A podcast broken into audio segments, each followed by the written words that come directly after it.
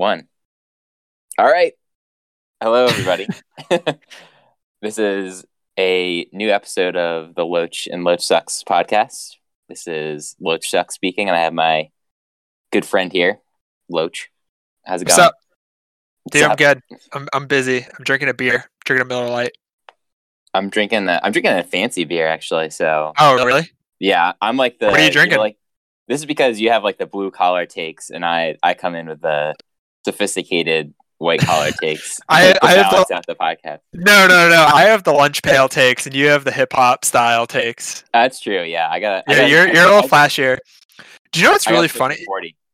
Yeah. Do you know how that like whole like hip hop style quarterback like kind of description came about? Do you know about that?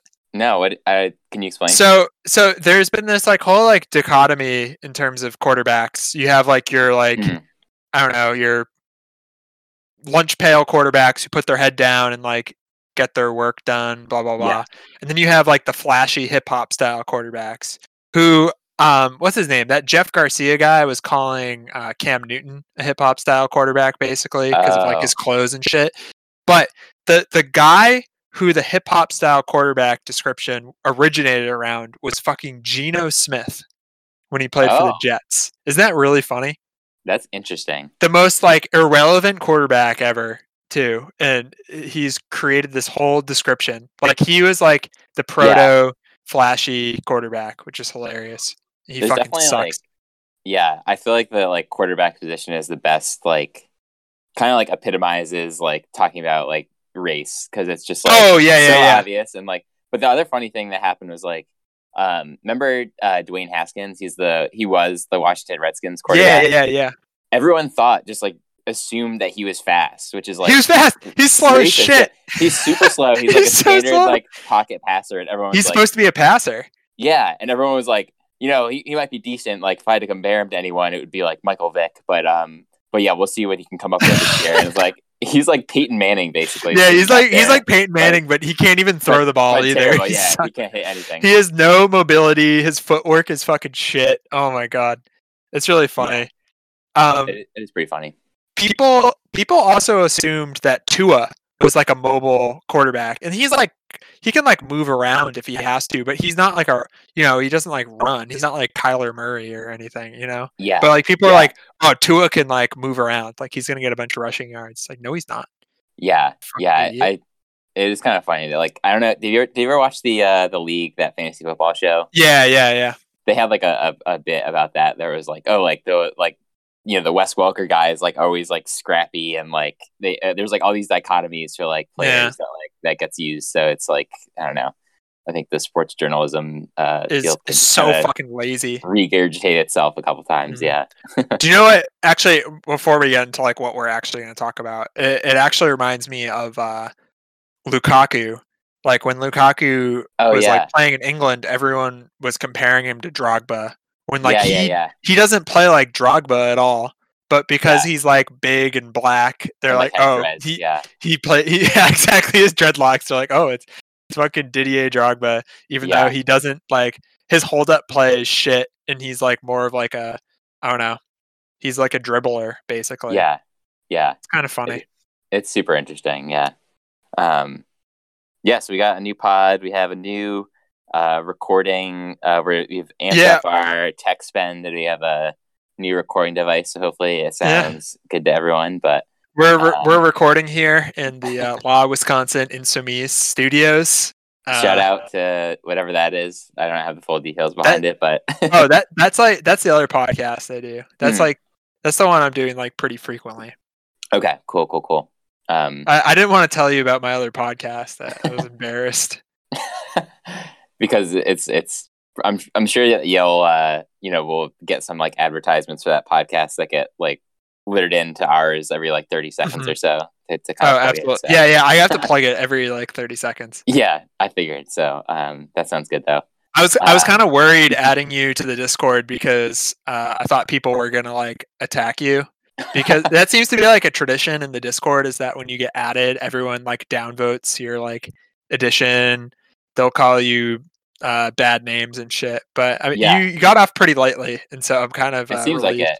I was actually worried too. Like, I think actually a couple of times with you, like, I know we were in another Discord with like your friends, and sometimes I just worry because it's like usually I'm like a little bit of like the outsider for that one. So I'm like, oh my God, this is going to be bad. But everyone's been pretty nice to me. So that's great. Yeah, I think that reflects kindly on you. I think it's really funny that your name is Dangle Session. Yeah, I think that maybe that's why people like it so much. It's kind of, it makes you chuckle. It is kind of silly. And then your photo is me, so that's like perfect. Yeah, can't go wrong with that. Cool. We got, I guess a little bit different of a show. We might still talk about Tim Tebow at the end, but we're both big Steely Dan fans, so we wanted to go through some of the albums and just do hopefully a little bit of funny analysis of the album and chat about Can't Buy a Thrill today and just go through them. And I feel like we should probably set the scene with like, we're pretty like, I guess we should consider ourselves like experts because you and I both got our Spotify Wraps and we're both in the like top percentage of Steely Dan listeners. And you were in like the top 0.005% or some shit, weren't you? Yeah. I had like a little bit of an upper hand on you, but I didn't let it go to my head yet. So it's kind of funny because like obviously like Steely Dan has always been like one of those bands that kind of like has like a cult following, or like people who like music like Steely Dan most likely, but recently on Twitter, like everyone's like going nuts about Steely Dan. Like it's almost like become like a meme in a way, like people getting into Steely Dan. And so there's been this huge like lashback against people who like Steely Dan. And now people are saying like, oh, Steely Dan sucks. It's like, it's gay to listen to Steely Dan, blah, blah, blah. And I just want to like emphasize that we both listened to Steely Dan before it became a meme. Yeah. You know? Yeah, I saw like the day everyone was doing their like Spotify Wraps things. I know there are people like, I don't know if there's like an overlap of like Loach Twitter and Steely Dan fans. There probably is. Yeah. And like there were like a lot of people I saw that were like their top band was Steely Dan. So hopefully we have some good, some good themes going on here. But yeah, it is kind of funny. There is like definitely a weird like.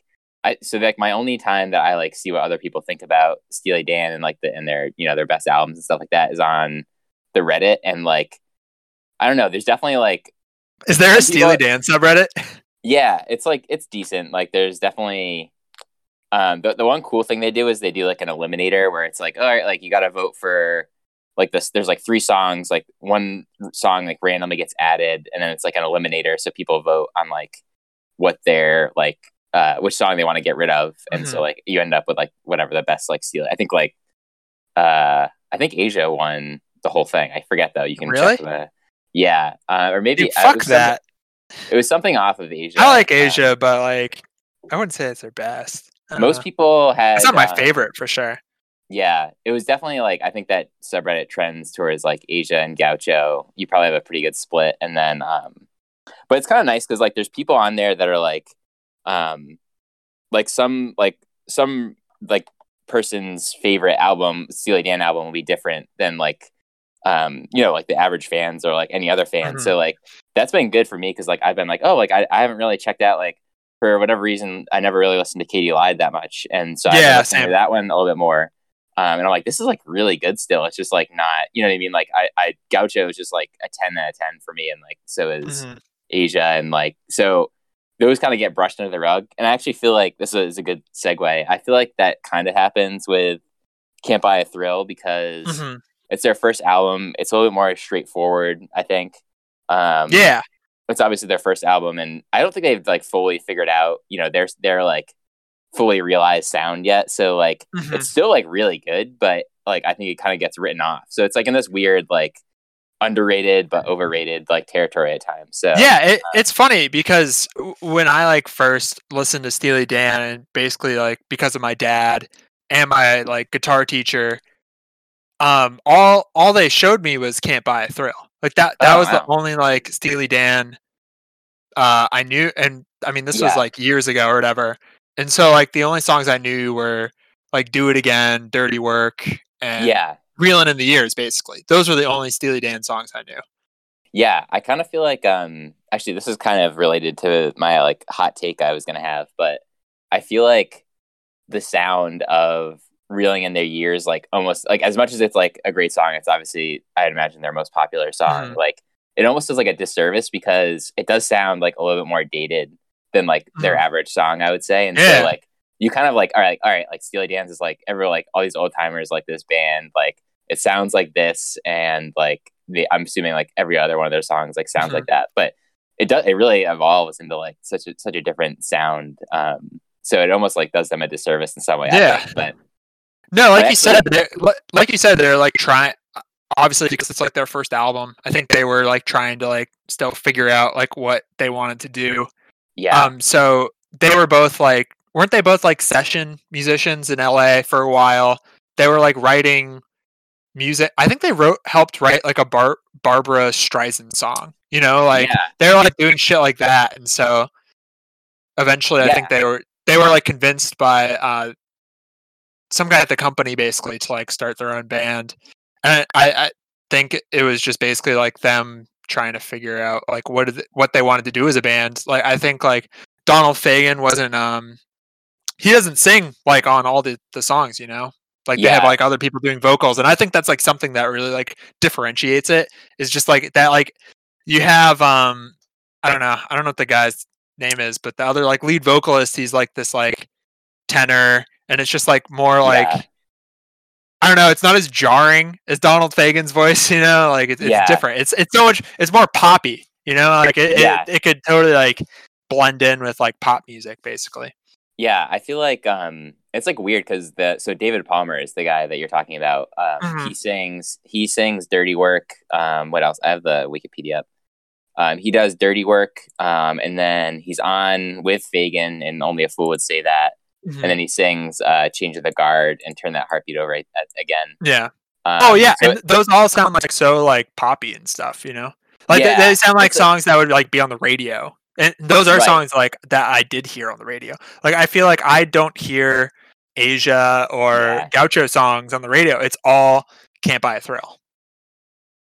Definitely, yeah. It is weird. Like, and it's weird, like I think those songs are good. Like they're like, I mean, David Palmer like has a beautiful voice, and like I mean, I love "Dirty Work" as a song, so we'll go through that once we kind of go through track by track. But but they don't sound like Steely Dan to me. You know what I mean? Like in the way that like, if I were to explain it to someone, I obviously like wouldn't explain it as like, you know, David Palmer's like his sound and stuff. So it's like different. It's good, but it's not like what Steely Dan or like what I think of Steely Dan is. Yeah, right. So like, what do you think of like the album as a whole? Like, before we like start going into like individual songs, like what do you think about like just the album as a whole? I guess like how does what do you see like in common that like holds the album together between all the songs? Yeah, I guess like thematically, it's like way darker than I realized. Like all these songs are like, well, there's a lot of like Vietnam stuff. I was picking up on, which I don't think I realized like. Just like when I was casually listening to it, and I was like looking to the lyrics a little bit more, and I was like almost every song has like some reference to like either like political hypocrisy or like or like Vietnam and like dodging the draft and stuff like that. So it was definitely darker than I remember, which is it has like it like, you know, it swings, so it's like you wouldn't even like know if you were like listening to the lyrics how dark it can be, but it has like a lot of like darker lyrics, and I feel like not that they don't do that in their other albums, but it definitely like struck me a little bit more in this one. I feel like they like as their first album, they really like build upon like a lot of the themes that they like sing about like in the rest of their music. Just this sort of like there's this very like cyclical nature like in every song, like Do It Again, Dirty Work, Kings. Like those three songs together, it's all about like, I don't know, just stuff like repeating over and over again, like whether and Do It Again, it's like the violence and drugs and like sex basically, and then Dirty Work is like the continuing to like have sex with this woman even though you don't want to, and then like Kings is like the cyclical nature of Kings where like nothing really changes, and so on. Like all the songs, like they're really building on this whole like cyclical nature of how things are like always moving, but they don't really change and they stay the same. Yeah, and it's like, I feel like that comes from because they like grew up they grew up during the 60s, you know, and like with the hippies and like all the counter revolution, and they all thought like, you know, we're going to change the world, like things are going to be so great. And then the 70s come around and things are like fucking shit. And I feel like that like very like cynical, like kind of, you know, nature to their music kind of derives from that. Yeah. That's like the, like kind of like, you know, summed up by like Only a Fool Would Say That, which is the end of the first side when it was the final. But yeah, it's like how could you be so like naive to like think that everything could be like so peaceful and nice and stuff? Which is a good I don't know, it's a good song. And then go ahead. No, I feel like another thing that they kind of introduce in this album is like this, you know, this character that shows up in all their music. He's this like kind of like lonely weirdo, you know, who's like trying to find his, he's like a fucking loser. Like literally all their songs are like about this like loser, like trying to like find his way in the world. And he's like just so lost, and he's like addicted to drugs. He's like, he doesn't fuck. He's like a fucking loser, you know? Yeah. I think that was like their own, like, especially like Donald Fagen, who's like super awkward, like their own like kind of insecurities almost of like, you know, obviously when they're writing these songs, like they had no idea like, you know, like what it was going to become. But like, I think they had this like worry that they were going to be like, you know, they have like, they're so like anal about all their songs and like, what if they're just doing it and they just suck? Like, it's just like a really funny like idea. I think Deacon Blues, which is on Aja, is like the best example of that, is like, exactly, you know, drinking Scotch whiskey all night long and die behind the wheel. Like it's just like, that's one of my favorite songs, but, that's like, that's almost like where they like perfected it in a way, you know, like that's like that. I feel like that is the anthem for like, loser weirdos around the world. Yeah, exactly. It's funny. Yeah. But you're right though. Like that it is like some of those elements are like definitely in these songs of like, you know, I think like just insecurity of like, you might not ever make it, which is like, you know, ironic in the fact that like they're such a huge inspiration for like so many like musicians today. So definitely. And then I think like musically, like I was saying, like it's definitely more straightforward. So like I think I wrote down for like one of the songs, like, I mean, it still is like, you know, has like those jazz influences, but like to me, like I think I said for Change of the Guard, like it kind of sounds like Steve Miller Band. Like it's just like it does. Bit, like, that's simple. A really good point. Yeah. Which is fine. Like I still like enjoy the songs, but it's not like I can't spend as much time with it just because it's not like, oh, like what are they, like they did something weird here. Like I'm not picking up on new things, or like every time I listen to like some of their other albums, like, oh, like there's like this new thing I didn't like pick up on before. And obviously all their albums are like super well thought out and like choreographed. Yeah. So like there's still stuff in here that's like interesting, but.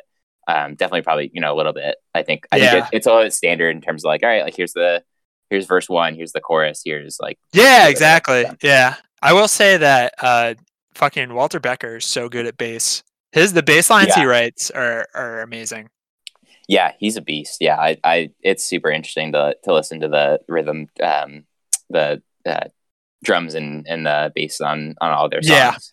Yeah. What's that? Is it the Purdie Shuffle is like the, I don't know what albums he played on, but he's like notorious for his like little like swing jazz beat that he plays. He was on Aja. Yeah, okay. I forget have you ever watched the making of Aja? Oh yeah, it's so good. Yeah, the Purdie shuffle bit is really good. There's another I mean, we could save this for when we talk about Aja, but there's this one great bit about the bass player basically talking about how he like snuck the slap bass into Peg, which is so fucking funny.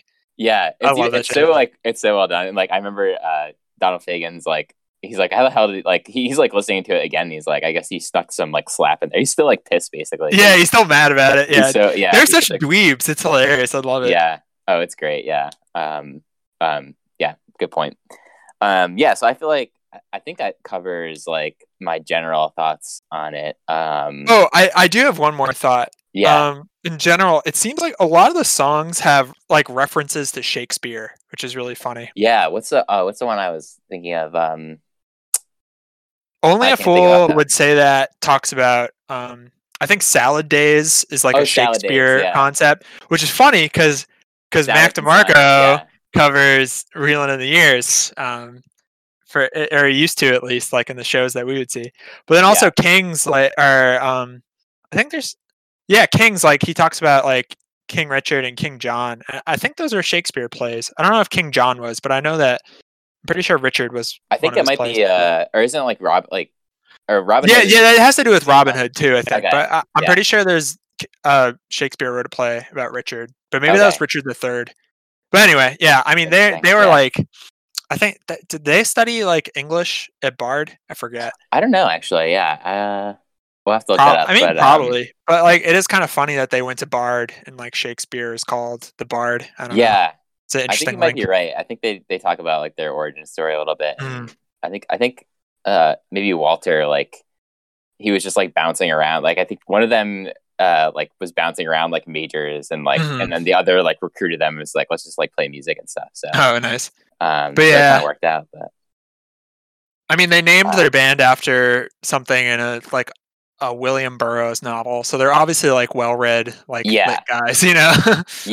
I guess that that's maybe my one more thought is like I think like they still have like super like good story. Like I think the like Steely Dan lyrics are like I just love like the stories and characters that they kind of have, and I feel like there's still that like to like probably a lesser extent, but it still kind of has like those like. If you kind of go and like read the lyrics, you're like, oh, like the, you know, like you can kind of pick up on things, and you're like, oh, like he's telling a story about like this. Like, usually a loser, like we kind of covered already. Yeah, but, it is. It's kind of like, they're like narratives basically. They're really cool. They're really good at kind of like. I mean, like my favorite example is Glamour Profession. Like someone could make Glamour Profession into a movie. You know, like that is like enough of a narrative to make a movie out of it. I don't know. It's incredible. It's just like it's really cool.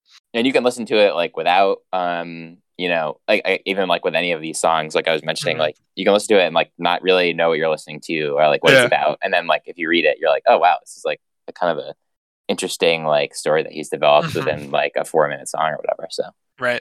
All right. So we have some categories. We'll go song by song.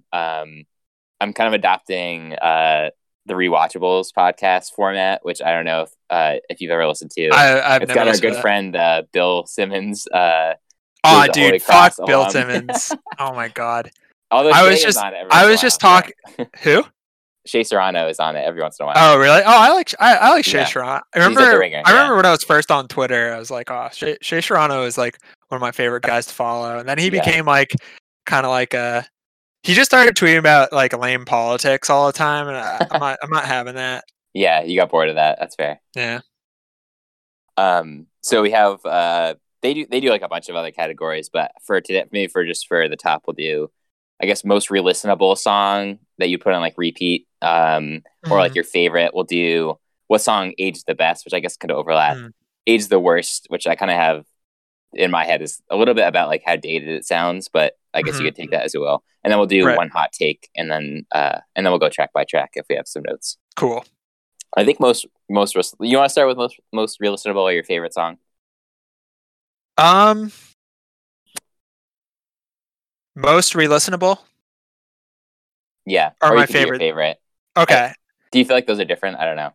Yeah, I feel like those are different. I feel like I don't know, because sometimes when people ask me like what song I could listen to over and over again, it's never like necessarily my favorite song. It's just like I don't know, that's tough. Like I was like thinking like there was like one song on the album that like oh wait no, I was just about to talk about what song I do not like on the album, which is not the question. But anyway, I don't know.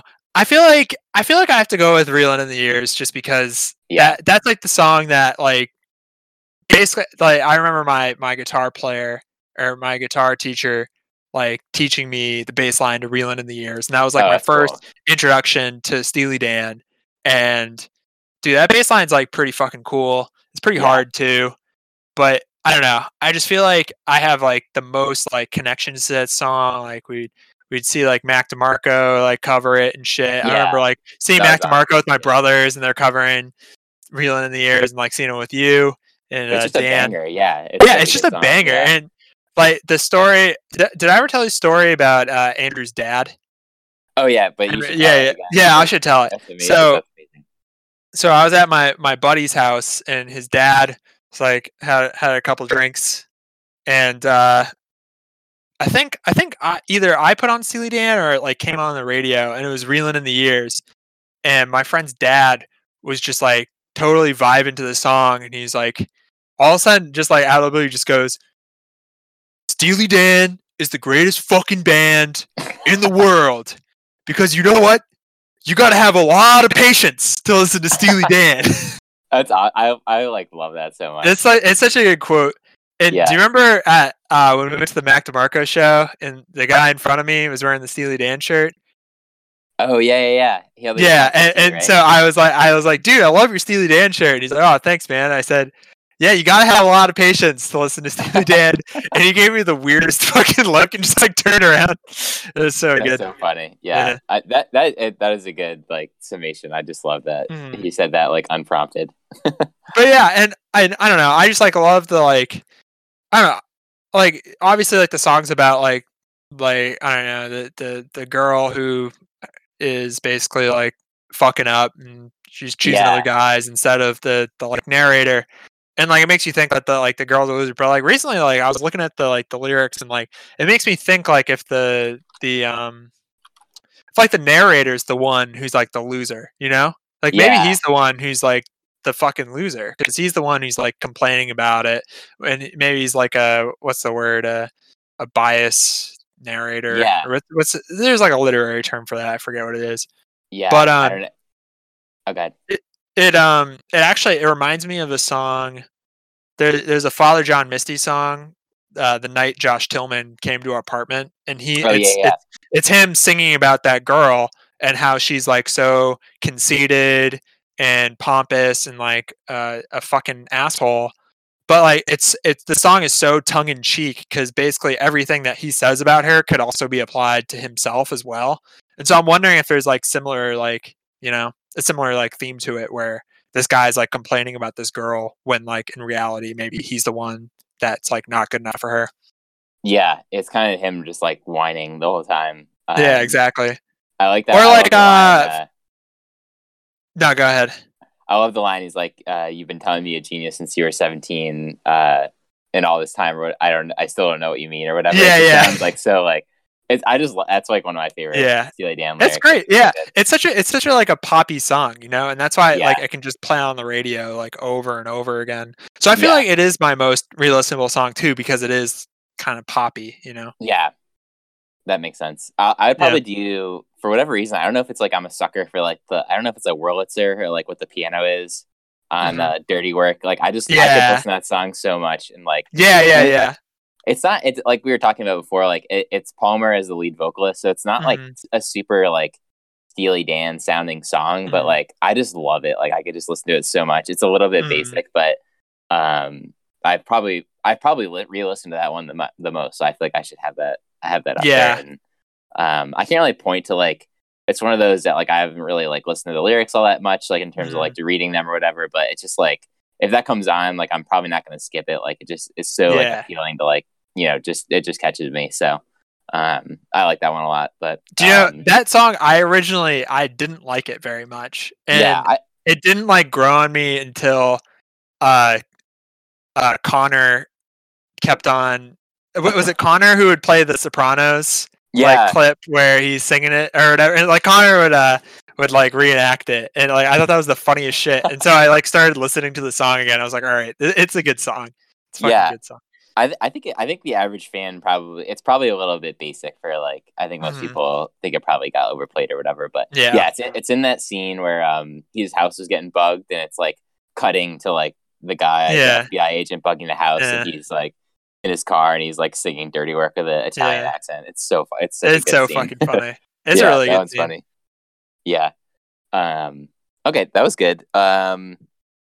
I guess we'll kind of cross off like age the best, I guess, like in that category. Age the worst or like your least favorite, because you mentioned you had a song that you like maybe weren't in love with. Yeah, I'm just like I don't know. I'm not really like a fan of Do It Again.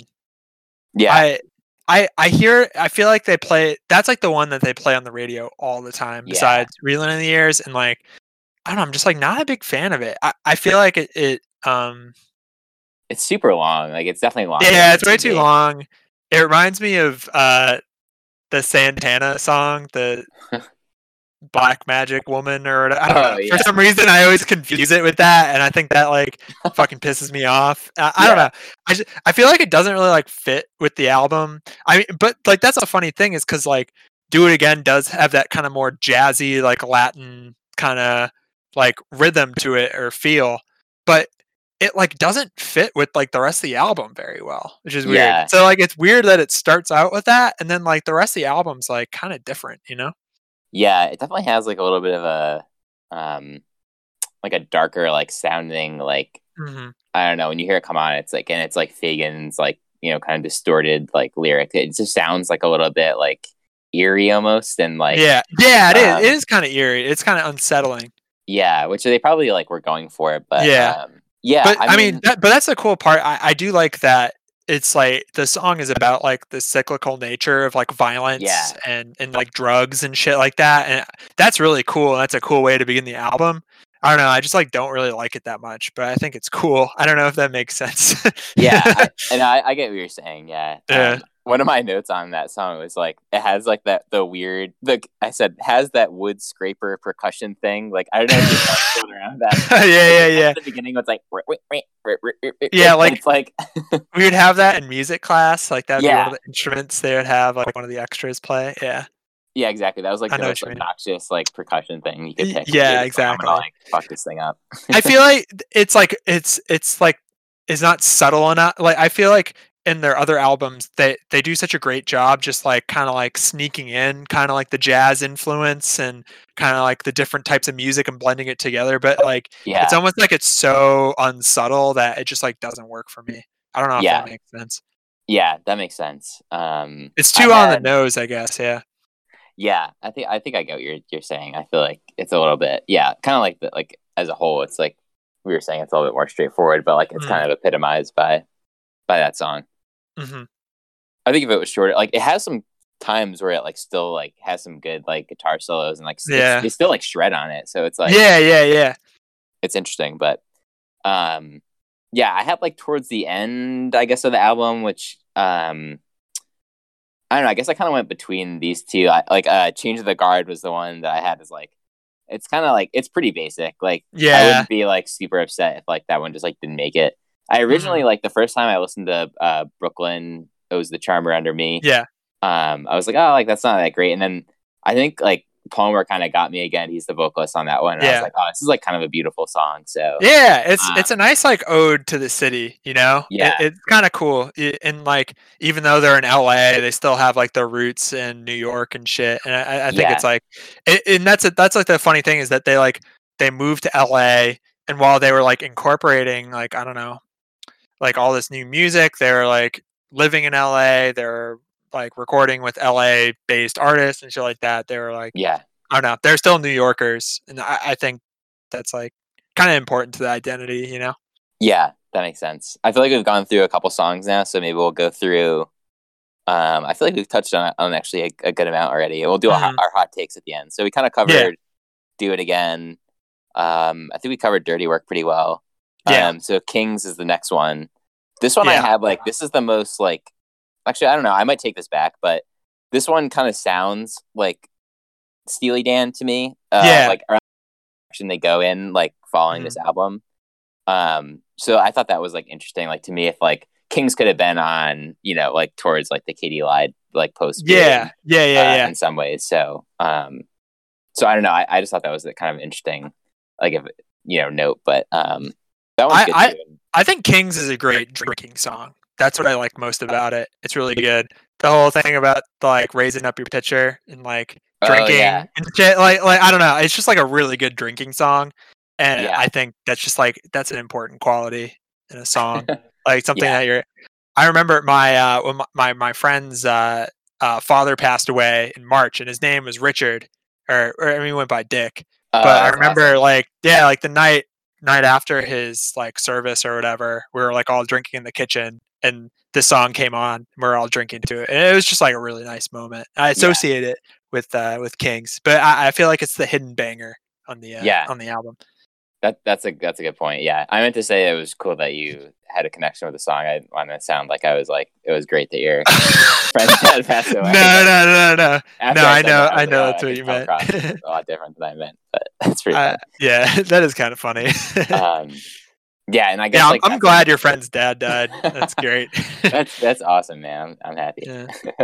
Yeah, I feel like this one I was also probably caught me that like it's super like Vietnam-y and like kind of talking about like Nixon and like the like the hypocrisy. The ties to Nixon is really good too. Yeah, like kind of like toast this guy, but like meanwhile all this like shit is hitting the fan and stuff. So it's kind of like that whole like the Queen is dead, long live the Queen or whatever.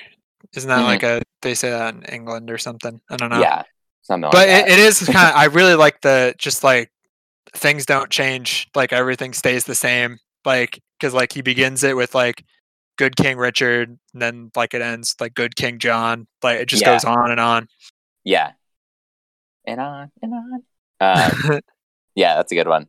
Then we got Midnight Cruiser, which I guess I misheard the first one because I thought he said, or maybe he does, but like this is the one that starts like Thelonious my old friend. Thought it was Thelonious, and I was like, "Who's Thelonious? Like, what is he talking about?" Yeah, I love the shout out to Thelonious Monk at the beginning. It's just like it's just really funny. Yeah, and this is the drummer that sings this, Jim Hodler. Sings the song, so it sounds a little bit different too. But he does a pretty good job. So this one I also kind of had is like it has like a little bit more of that like. I guess I'm thinking specifically of like the Royal Scam. Like it kind of sounds like it could have been the Royal Scam a little bit. It has like that chorus, I guess, that comes in like sounds like it has the harmonies and stuff that they like is traditional, and it starts to sound a little bit more traditional. But yeah, this one's good. I like the chorus on this one a lot.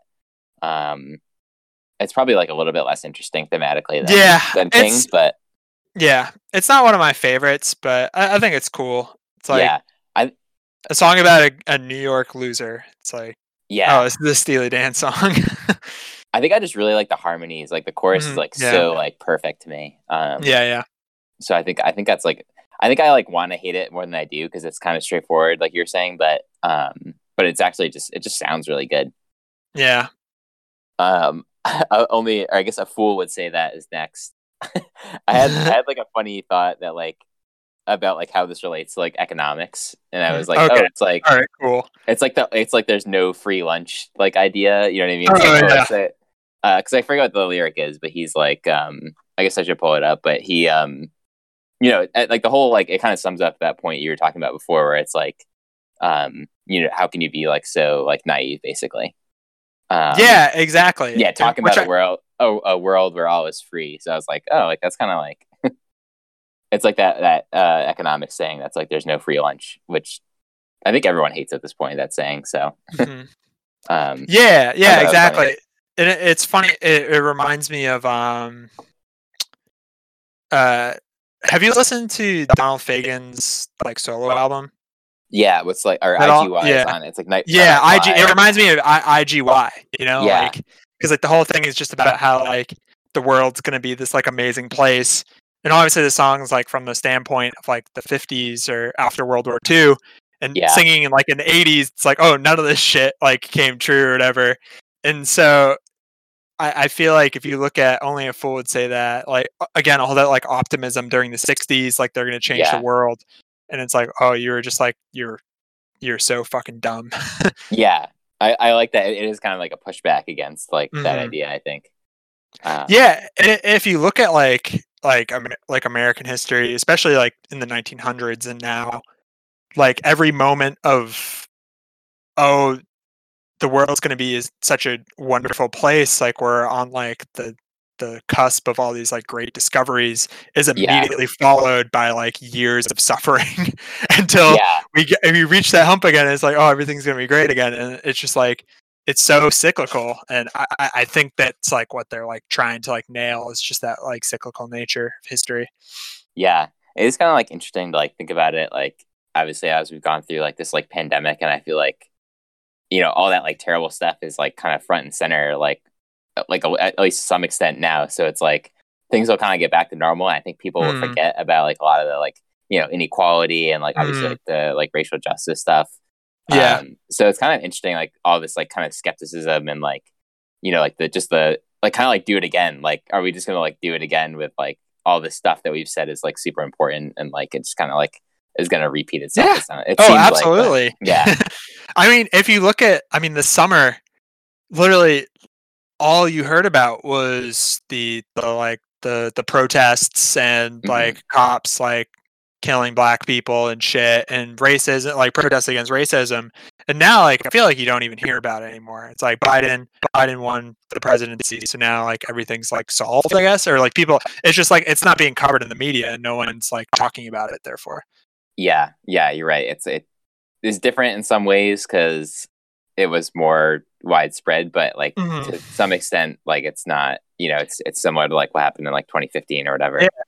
Yeah, it just sort of like dies out, you know, like people like can't stay that like involved, like that large amount of people can't stay that like focused on something for too long, because I mean that's just like the nature of like the media cycle basically. You know?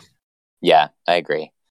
Okay, so that one goes into Reelin' in the Years, which we've talked about. There's one thing I think I sent to you like a while ago, and I was watching this like super awkward, like I think it was on like a DVD or like a, I don't know what it was. Like it was some like really old YouTube video that I was watching, and it ended up being my like Loach Sucks profile picture for a while was his Walter Becker's face after they're in this like cab, and like they do this like super weird like they talk about their album and stuff, and they have like different guests come into the taxi cab and stuff. And there's like this, like, I don't know who it is. I'm sure it's someone famous, but they're like, this is like ditzy blonde who gets in the cab, and she's like, oh my God, like I love Steely Dan, like all this stuff. Obviously Donald Fagen like hates everyone. So he's like, fuck off. Yeah. And then she's like, oh, I love like reeling in the sheaves. Like that's my favorite. Yeah. Song. Are you reeling in the sheaves? Are you having a good time? And Walter makes like the funniest face. He's when he's drinking his coffee. That's so good. He just like sips it. He's like, his eyes are like wide open, and like Donald just starts making fun of it. He just like can't get enough. So I love that video. So that was all, I guess all I had beyond what we'd already touched on maybe. Yeah, I another thing I want to say, I forgot to say it about Only a Fool Would Say That. I guess that applies to Reelin' in the Years and like most of the other songs on this album. It's like they sound like such upbeat songs, and then when you look at the lyrics, they're so like depressing and just like cynical, and just, oh man, they really know how to like, I don't know, mash the two together, I guess. It's really interesting. Yeah, I will also say, like, I think the, like, verse lyrics on this song are, like, just so good. Like, I already mentioned the genius one. Like, I love, like, the weekend at college didn't turn out like you planned. Like, I think there actually is a backstory, apparently. I was, like, reading about, like, apparently his, Donald Fagen's high school girlfriend got, like, arrested for smoking weed when he, like, visited him or whatever. So, like, there is a backstory, but you can imagine, like, you know, like everyone just like gets geared up for like, you know, like going to like a college or like a big party trip or whatever, and it just like sucks ass, and you're like, oh damn, like, you know what I mean? Like, yeah, exactly. It's just, like such a like, all these are like super relatable, like even if like they're about like different things, like the absolutely are really like complex. I mean, and that's like the very timeless aspect of it. You know? Like it's you can still like relate to that, definitely. Yeah. Next we had Fire in the Hole, which I had, my note was gets me amped stomping around. Like it is like a very like aggressive like. Dude, the piano in it is so good. Oh man, I love the keys in it. It's awesome. It's a beast, actually. Yeah, I actually think like I obviously had like heard like Reelin' in the Years, but I think like a couple years ago when I started listening, like I think that was actually that was a song that was like I gotta like go through like all of their stuff because like this is like. I haven't like heard of the song, and it's like super good. So that was like kind of my introduction actually to like listening to Steely Dan like more in detail. But that one's that's a really good song. Like definitely, happy and like I think it's like such a great like anti-war song, you know? Yeah. Like definitely I feel like no one ever talks about it as like one of those like great like definitely because of like Vietnam going at the time and they both like were draft dodgers or whatever. But just like the line like, don't you know there's fire in the hole, nothing left to burn. Like I like to run out now, there's nowhere left to turn. It's like what are we fighting for? And definitely in like contrast to like World War II and even like the Korean War to an extent, which was like I don't know, I feel like that was like the first excursion into these wars where it's like, wait, so like what's like the great evil or whatever, you know, like what are we fighting for, like what are we fighting against? And just like there's nothing left to burn, like we've already like destroyed everything basically. It is pretty cool. Yeah, it is like just maybe that's like the like theme that we picked up on that like we've like talked about in each of these songs is like it does sound like super cool and like, but it's about like you know like this stuff that's like obviously terrible and like depressing. So yeah, it's like another example of that I think. But yeah, I agree, like it's super definitely has a lot of those like Vietnam tropes and like is pretty explicit about it. But everyone wants to just play CCR when they talk about Vietnam, so yeah. So this one gets like thrown under the rug a little bit. Yeah. Oh my god, dude, sometimes I'll put on CCR as like a joke, like I'll just like listen to it and like sing along as a joke. But yeah, especially because of the center field song, now it's just like ruined for me forever. Oh, it's so funny. Yeah. Center field, ding ding. I like that. Am I myself or just another freak? Like that lyric like is awesome. Kind of touches on the loserism, I guess we'll call it. Brooklyn, which we talked about a little bit, like has Palmer on it, and it's definitely like a nice song. Like it's pretty beautiful the way he kind of covers the song, but probably isn't like a quintessential Steely Dan song. I don't know if you had anything else on Brooklyn or not, but yeah, no, I think it's just like a cool, it's just like a cool song about New York, you know. I think like people in New York. I think they were like his neighbors or something. The song's about, but yeah, you know, it's just like a good old song about Brooklyn. Yeah, I think I'm looking at the last three here because we have Change of the Guard and Turn That Heartbeat Over Again. Like it definitely loses a bit of steam, like. On the second side, you have Reelin' in the Years, Fire in the Hole, and then that three. So, like, those are good songs, but I feel like they definitely front-loaded their best work, kind of. Oh, yeah, absolutely. I feel like for a while I thought, like, the second half was just kind of the throwaways, you know, in a way. Yeah, Change of the Guard. But now I've, like, started to like them a little more. Yeah, I mean, they're definitely not, like, you know, I don't dislike them. There's nothing wrong. They're just, like, they're pretty straightforward. Like, Change of the Guard sounds kind of was the one I compared to Stevie Miller Band a little bit at the beginning. Yeah, like, right. You know, somewhat. You know, every beat is, you know, they hit every beat with a guitar stroke or whatever, so it's kind of all lined up. Turn That Heartbeat Over Again. I forget what I meant by this. I wrote down Holy Cross. I think because he makes mention of like the food is bad and like the package store is closed or something. Like the lyrics or something. Oh, now the food here ain't so good no more, and they closed the package store. They shut down fucking Anderson's. Shaking my head.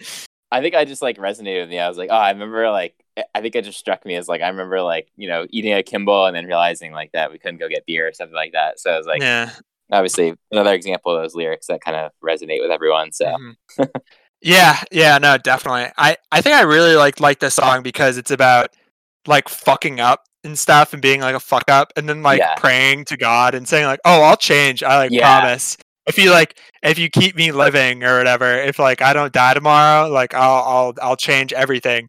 But then he doesn't change or whatever. Yeah, but it's like the cyclical thing again. Yeah, exactly. But what I really like about it is like, so like obviously this is on like a record, and like you turn that heartbeat over again means to like, you know, like your heart keeps beating basically, like he's like asking God, or I guess Mike, like the angel Michael and Jesus, to like keep him living. But also like when you turn a record over, like you're like, oh, I'm going to put the record on again. You know, like it's a kind of like cyclical thing again, which is cool. Yeah, you're right. And like it is like kind of the same idea as like, I mean, Do It Again. It's like the guy like murders the person in that first like stanza or whatever, and then like doesn't get like he doesn't get like hanged or whatever is like the lyric. Yeah. Like, he gets like thrown out on the street because he's such a piece of shit, and like so it's kind of the same idea of just like, all right, like this guy keeps like doing the same shit, and then like, you know, pretending that he's like super spiritual. Yeah, and especially, I mean, it's a really good song about addiction too, because like he starts talking about like shooting up heroin or whatever, and like I think someone that he's like shooting up heroin with dies, but it's just like, we're just gonna keep on doing it, basically. Yeah.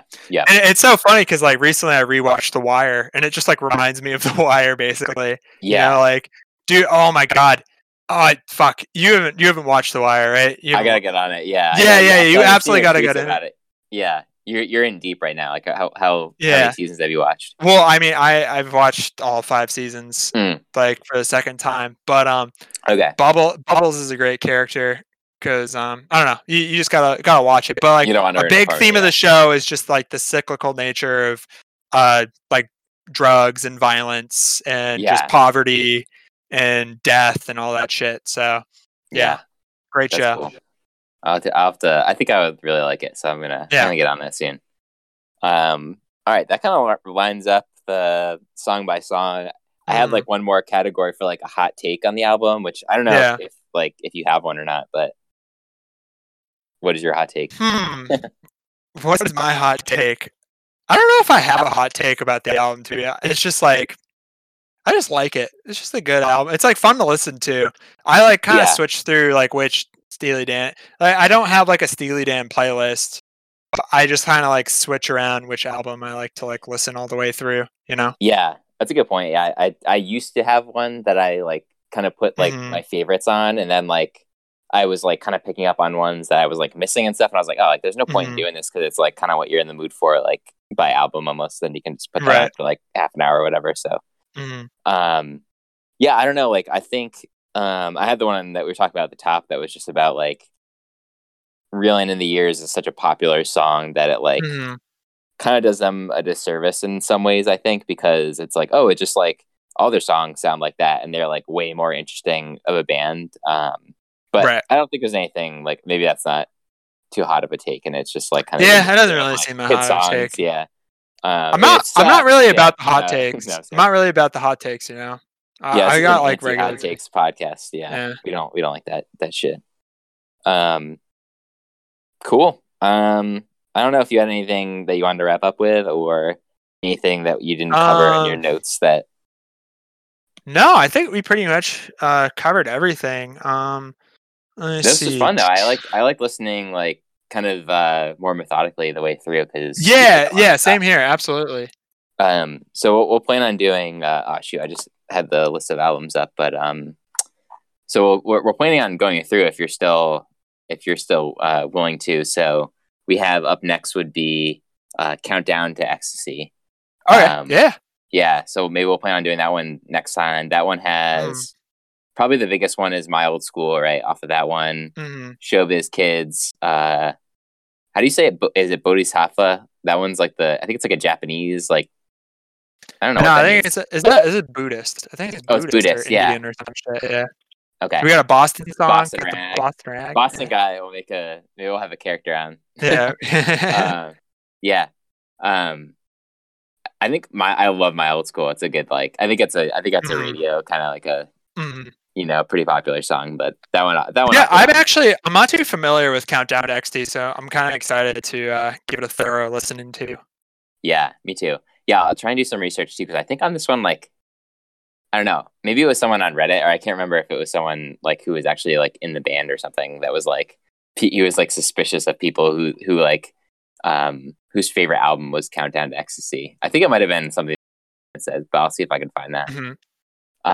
Okay, yeah, that was cool. I had a good time talking about that. I don't know, how are we doing on time? Should we save Tebow or? Yeah, let's save Tebow. I feel like we should save Tebow. Yeah, maybe some more interesting Tebow stuff will happen by the time we do our next episode.